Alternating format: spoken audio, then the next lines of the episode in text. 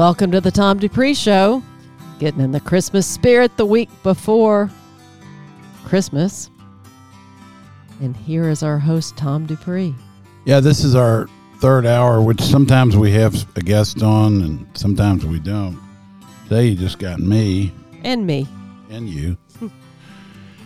what I wanted to talk about is a little, you know, when you get to be 66 years old and you've been in the same business for 44 years, everything to you is history. Uh, younger people, it's all into the future. Older people, it's history. 65 was sort of okay, but 66, now you really start thinking, wow, I'm starting to go over the hill here. But I wanted to think a little and reminisce a little bit about times in the business and what really defined me in the business, in the bond business, was the um, high interest rate times of the early 80s.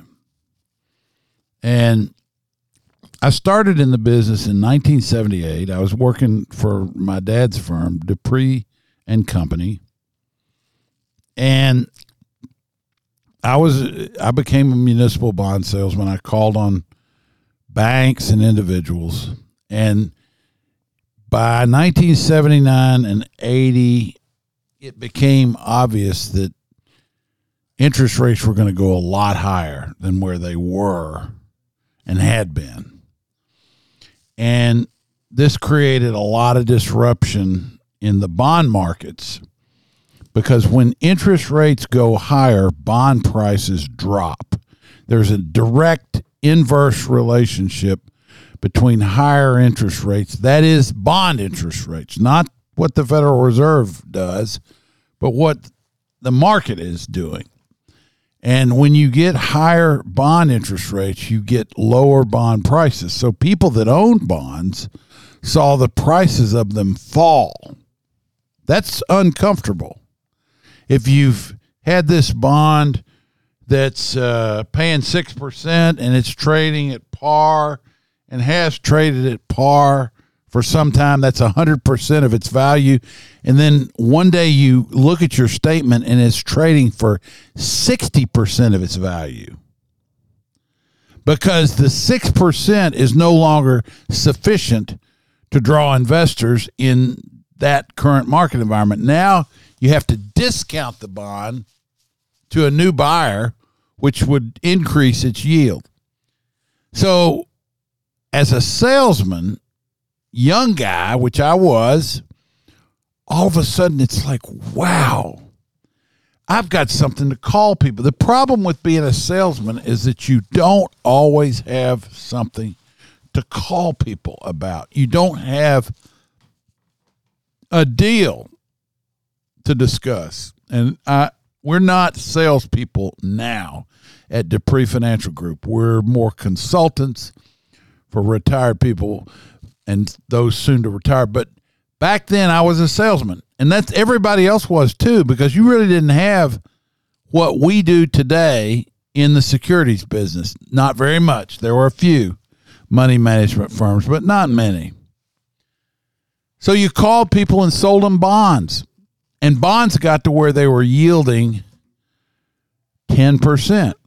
And the other thing about it is when a bond was a high yield bond, typically your trader, if you were at a municipal bond firm, could buy it at a good price and he put a lot of sales credit in there.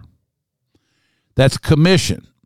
And gosh, I used to have the best time selling bonds when interest rates were high because I got paid quite a bit and the clients loved it. I mean, who wouldn't love a 10% tax free yield?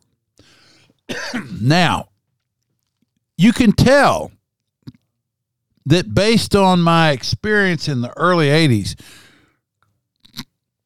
when rates got down around 2% or 1%, I didn't think things were a very good deal because I had seen better in my career and I knew rates could get a lot higher. Today, when we see what rates have backed up to versus where they were, I get excited again, especially for certain types of securities. But I want to describe a little bit about the character that was at the Federal Reserve in the early 80s. His name was Paul Volcker. Paul Volcker came from, I think, the University of Chicago. And he had been trained in what's called the monetarist tradition. Milton Friedman, that crowd. He believed that if you made the money supply tight through interest rate increases, you would uh, ultimately do away with inflation, bring down uh, the cost of living, and and essentially help people. And he took the market by surprise because his conviction at raising interest rates and effectively cutting bond prices, they didn't think he was as uh, committed to doing this as he turned out to be. We went through a long period of pain and suffering in the early 80s. Many firms went out of business. If you look at a list of firms, investment firms, involved in an underwriting from 40 years ago, 45 years ago, they used to do what was called a tombstone ad, which meant they would state what the deal was and then they would put all the underwriting firms down at the bottom of the ad. Sometimes there might be 30 or 40 of them. If you looked at one of those old tombstone ads today, you would barely remember uh, recall or know any of the firms on that list. Out of 40, there might be two names that you can recall. I'm sure Merrill Lynch would have been around then. They're still around now. Morgan Stanley, that's another one. But most of the other firms today are gone. And some of them are gone because they've merged with other firms, Correct. not necessarily closed their doors. but in a sense, they did.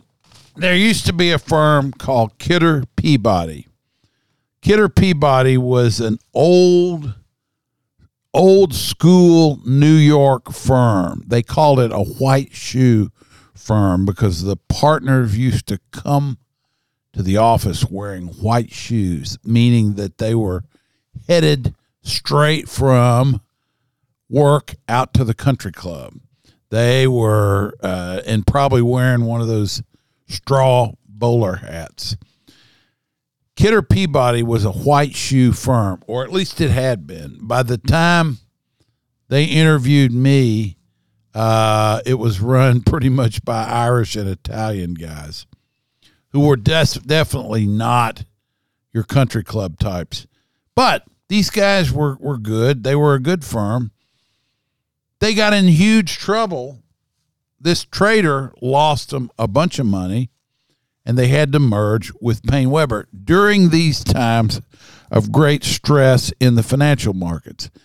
The trader basically bought a bunch of bonds into inventory, didn't tell anybody he had them, and took a huge loss and caused the firm to basically go under. Um, but through those years, through those years, most people thought interest rates are going to stay high and inflation is going to stay high forever. It didn't. And the best thing you could have done at that time was to buy things like the S&P 500, the Dow Jones, long-term bonds, as long a term as you could get. Those were the things to buy. Those were the things that made people money. Are we in that same sort of period right now? In some ways, I believe that we are. But rather than try to give you any chapter and verse on why I believe that. I'll just continue to tell you my story. Um, there was a guy named Ed Kerschner. I uh, I ended up working at a firm called PaineWebber, and they had an analyst named Ed Kerschner. And when government bonds were around 10%, he predicted that by the year 2000, the 10 year Treasury bond would have dropped to 6%. Well, that sounded so low at the time that a lot of people thought he was crazy. How can he predict that we're going to get down to 6% on the U.S. Treasury bond? Well, of course, we got to that low and significantly lower because high interest rates beget low interest rates. High oil prices beget low oil prices. High price of anything begets a low price. That has been, if I've not learned anything else in the securities business, I've learned that over the years. What are the most interesting industries I've ever studied? Well, I'm going to tell you to me, the most fascinating industry that I've ever studied is the oil industry, the energy industry. And the reason why it's so fascinating is what it takes to find energy, transport it, and refine it so that it can be used. Those three steps are all very fascinating. Drilling for oil, getting oil and natural gas out of the earth is an incredibly um, elaborate process that has lots of steps to it. Then, once you have gotten the energy, transporting it getting it from point A to point B using pipelines, in some cases, trucking, things like that. That is also a very involved process. And finally, refining the energy, actually taking it and making it into usable form. That has several steps if you've ever been past a refinery, a place where they're actually refining oil, uh, you see these towers, and it's because they heat the the energy up to a certain level, and then it falls down through the towers, through the pipes they have, and depending upon what it is, it goes to a higher level. Those are called the uh, cracking towers. So what I would simply say is that that business has has come under tremendous assault in the past. And it came under huge assault in 2014 when everybody and his brother was in the business because oil had gotten so expensive close to 150 dollars a barrel. And the the market for oil began to slip. And when that happened, many of the independent producers that were hanging on by a thread went bankrupt, could not function anymore, had to get out of the business.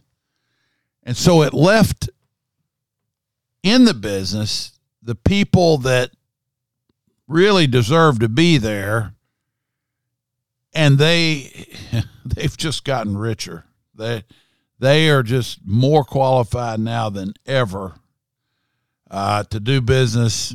Their spreads have gotten better. That's why we like energy. Is it a moonshot? No, not necessarily, but they're making money hand over fist. Second thing, what fascinates me about this business I'm in? What what really fascinates me? Interest rates. What are interest rates? Interest rates are they are the rental cost of money. If you if you have a thousand or a hundred thousand dollars and you would like to rent it out to somebody so that they can use it, then pay you back, you will charge them a rate of interest. It's fascinating how sophisticated the market is at figuring out what interest rate what person or entity should pay. The market judges credit risks in a very detailed and elaborate way, but it's not always written out. Sometimes it's just something that people understand and know. But interest rates are the true cost of money, of, of having money, of borrowing money. They tell you what you can earn on your money. One of the things we've seen in the last year is that the interest rate on short term bonds has gone from zero to 4% and higher. That interest rate is is is uh, decided by the prevailing forces in the market that would have to do with supply of money versus demand for money. When the demand for money becomes greater than the supply, the rate of interest goes higher. You see people willing to pay more. And sometimes it'll get so high that they say, you know, I'm not going to borrow any more money. That's when you begin to see interest rates start to come down. It's been a while since you've done one of these kind of tutorial uh, segments, and it really, I as I've mentioned, I am not licensed. I'm not. I'm just the marketing side of things, and it is. So I I have been taking notes myself because as much as I've heard some of this stuff, it really helps to break it down something as simple as interest rates or the rental cost of money. It sounds really simple, but the system is very, very complex. And it has a way of grading. It grades risks and sets prices the way you and I would say judge people. This guy's this way. This guy's this way. You have a, a, a mechanism in your mind that's constantly judging risk uh, when you walk into a room, you know, you say, "Is this gonna, is this guy gonna hurt me? Is he gonna come over and hit me? Is this person gonna be nice to me?"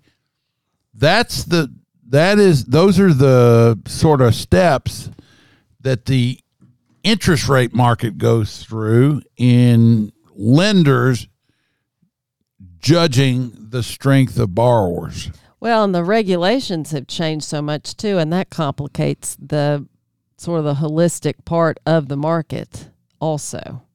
The regulations. A little bit. Not Yeah. not ultimately not com- not enough to change the way the whole thing works.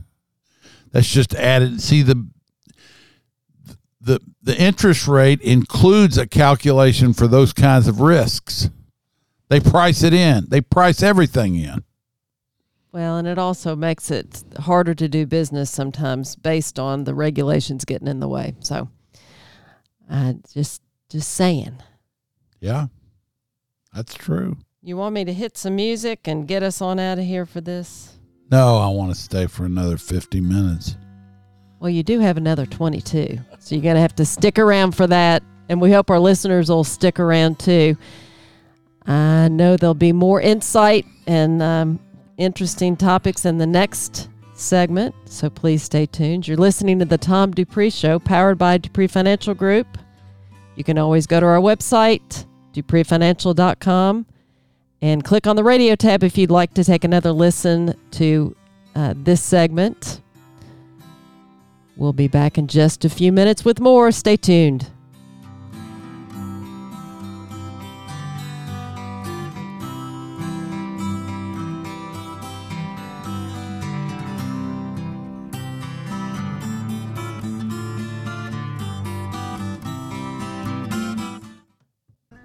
Hi, I'm Tom Dupree. Good investing is hard work. At Dupree Financial Group, we do a significant amount of research on the companies in which we invest. Our research can be correct, but we don't control the markets. We may not be rewarded with success if the markets don't cooperate. Since we don't know if our investments are going to go up, what can we do that may offset that? The answer is buy things that pay dividends. If the investment pays you an income while you wait for it to rise in value, it offsets some of your risk. Give us a call at Dupree Financial Group. We'll review your retirement investment portfolio at no cost to you and make recommendations about how you might invest in today's market conditions. Listen to the Tom Dupree Show podcast at dupreefinancial.com. That's Dupree Financial Group at 859 233 0400.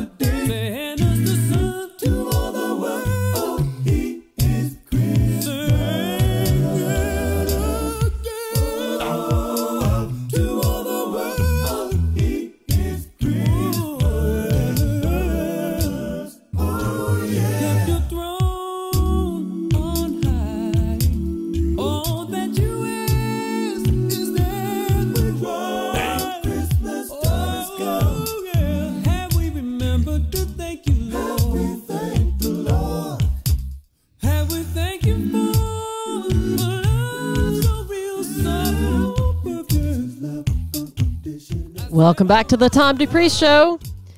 Tom's flying solo today. I'm still at the controls though. And we're sending us into Christmas week with Take Six. Take Six? Is that what it's called? Tom? Yeah. The group? So over to you, Tom. It's your show. Take it away. Well, I want to talk a little bit about my career. One of the things that so when you're in this business, if you want to get good at the business, you got to listen to the people that are good at the business. And they're typically not in Lexington, Kentucky. I'm just going to let you know. They're in New York. They're places away from here. That's where the real rich intellectual ferment in this business goes on. Then you learn that stuff and you have to try to communicate it to people, say in Lexington, Kentucky, where the whole investment world, you don't see it, in- in- in- except mainly in salespeople. There aren't a lot of big time economists and investment analysts and people following companies and publishing research and that sort of thing in this town. So what you find yourself doing is you're like a translator. You're translating one language to another language. You're translating the language of economics and business and markets and averages and volatility and alpha and beta. Those things all mean something in the investment world. To the average person walking around on the street in Lexington, Kentucky, they don't mean anything. What I found was my best thing to do it, the best way to do it that I've ever found in my life was radio because I wasn't a real good cold caller. I, I I could do it, and I did cold call a lot of people. Got some clients that way, but I wasn't gonna last as that, and it didn't have the reach. And a lot of people didn't want to listen to you for an hour, you know, which I didn't always want to talk for an hour. So the radio has enabled uh, me and and us to be able to talk about what we see to be important things regarding investment ideas. Well, first of all, you got to understand, I was not a business major. I was an English major. So I had to learn to speak the language myself of the big time investment folks who are publishing research and doing things, and then absorb that and try to translate it to my clients, and some of whom really didn't want to know the details. You are a third generation in the investment business, though, so you grew up around it too. Doesn't mean anything. Your dad can't tell you how to do the business. I think some. I think you absorb a lot of it. Well, you do. You observe- you- around the dinner table. You observe a lot of the emotional aspects of it, but as far well, and some of the intellectual ones too. But you you know what it feels like to be in that kind of household. But you have to go out and make your own um, place in the business. That's why somebody can't inherit an investment business and really be effective at it without having had to support themselves in the business independent of their inheritance at some point because then they understand what it is. So this is not like my daddy left me a farm or something, you know, and I just inherited the farm or a car rental business. The investment business has so many moving parts. It's so difficult to understand that it's very tough to do it by inheritance. It has been done. It is being done, but it's it's it's a lot tougher than any other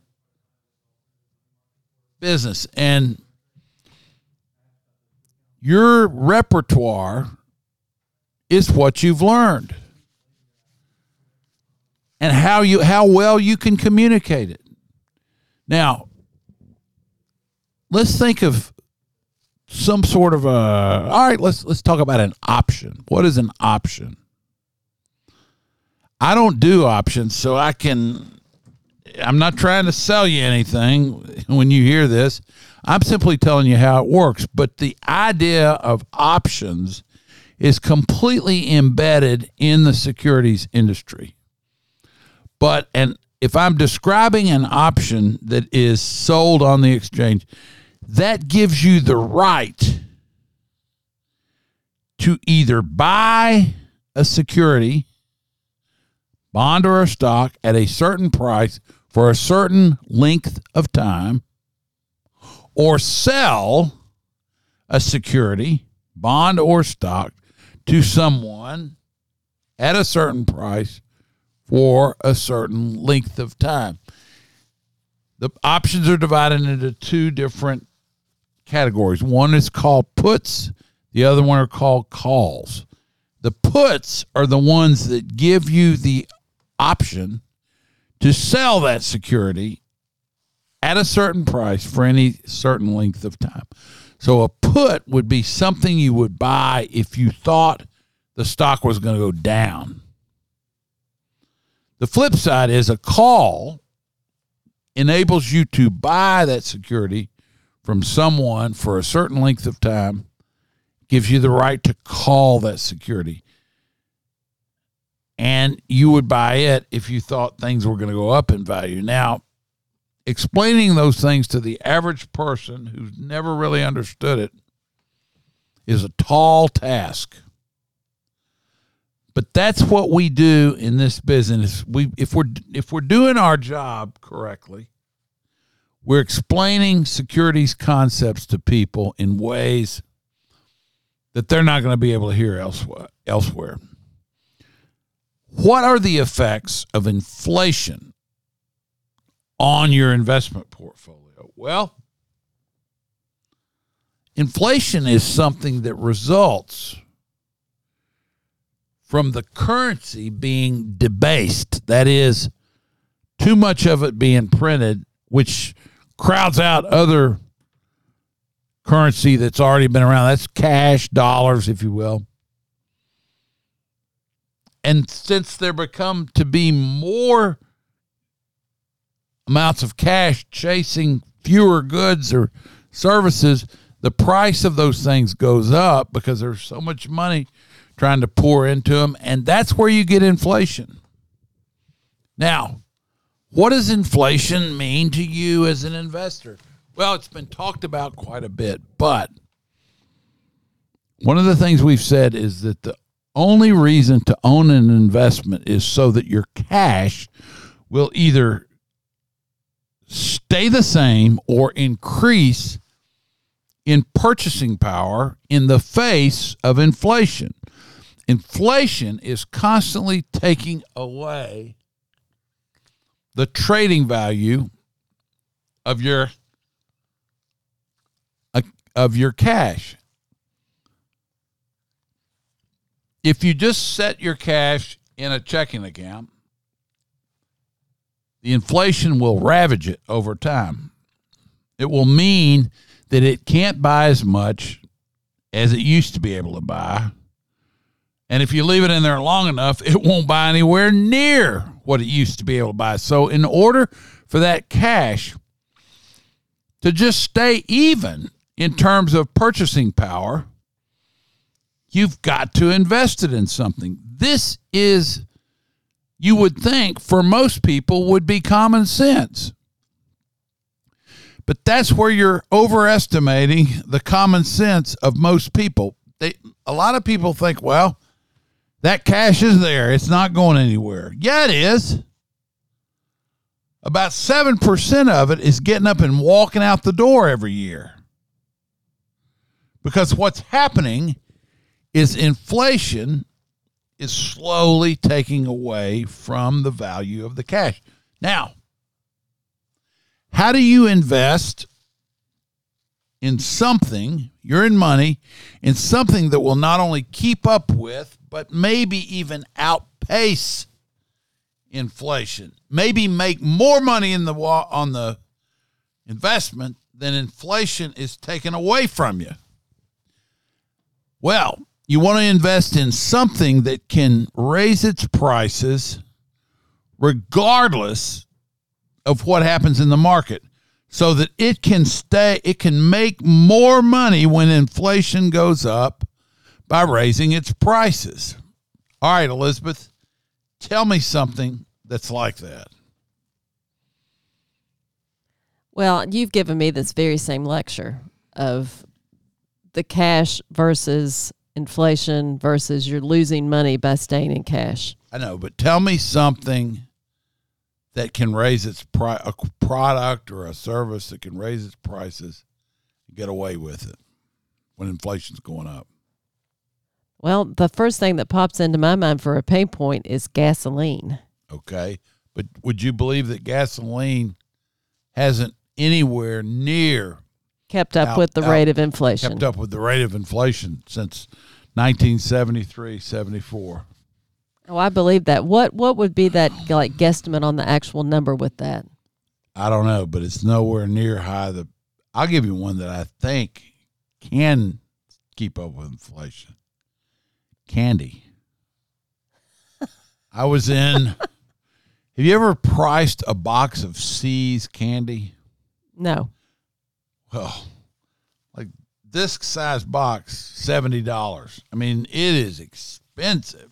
It's great candy, but they have continued to raise the price with the rate of inflation. That's just one thing. Oh, I've got one that I that I just it was a real world experience the other day. So in 2019 and and years before that, I love to buy the Starbucks refillable cup for the month of January. When they first introduced this cup, and I don't know if it was 15, 16, 17. I think the first year it was $20. The second year and third year and maybe fourth year it was $30 and then the year after that it went up to 40 well i was so excited and they used to just sell out. I mean you had to be there almost when they put them out because it it just it was a good deal and the cups were nice. So the other day i was in starbucks and i saw the cups. They didn't have them in 2020 or 21 so i'm really excited. So i pick it up and I look at it, it feels so nice and it's pretty and all this. And I just had an instinct. I looked at the bottom.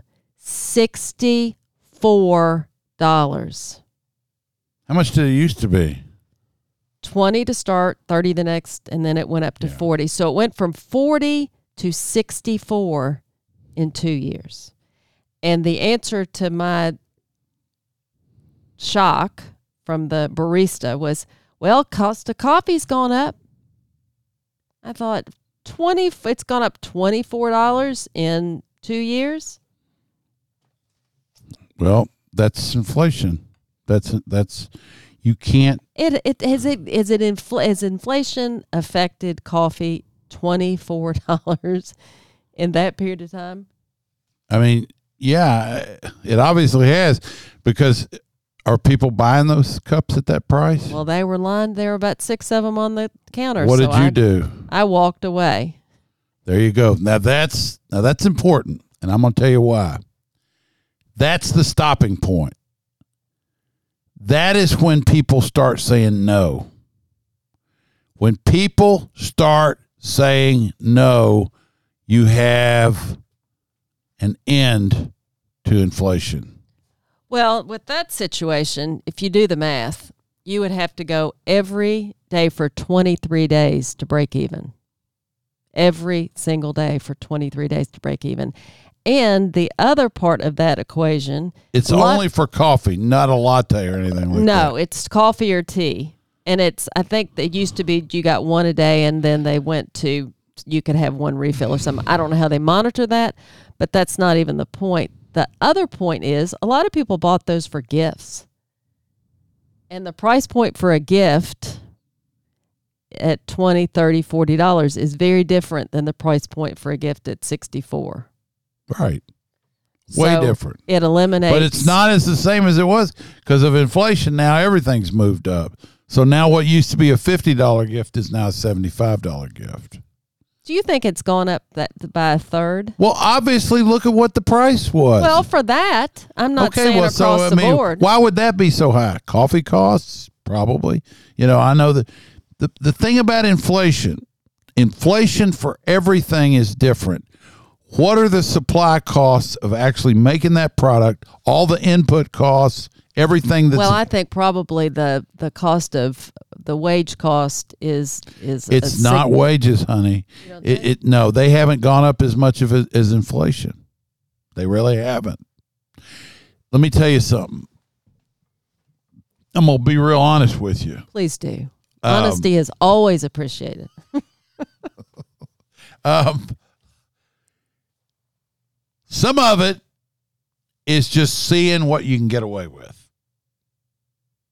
There, I don't care. I'm not a Joe Biden type going out and blaming everybody for price gouging, but it happens. Well, what because about they want to see if they can get that price. But then, you know, when they figure out they can't sell anything at that price, they bring it down. And I think we're getting to that point in the economy where things are going to start coming back. I don't know when. And I think when you see that, you'll also see lower interest rates. That's why we're advising our clients to be in longer term bond positions because and I'll go through the thing with you. Just give us a call, 859 233 0400, especially if you're in bond funds.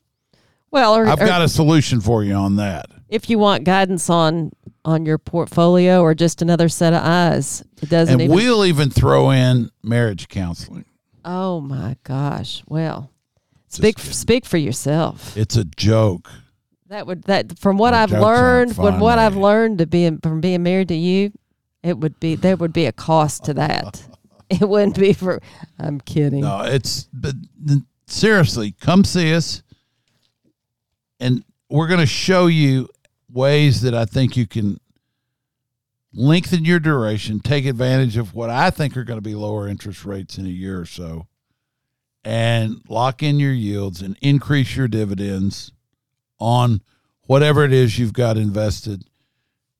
Some people don't care that it's oh I just take money out of my account. Well, do you realize you might be depleting your account if the dividends are not high enough on it to offset what you're taking out? So Well, and the other says hopefully you'll have a nice long life so that you'll need your money to last for right, and that's longer than oh, longer that's than you expect. why we're talking about all this. because the the length of life is growing for, Yeah, people are living longer.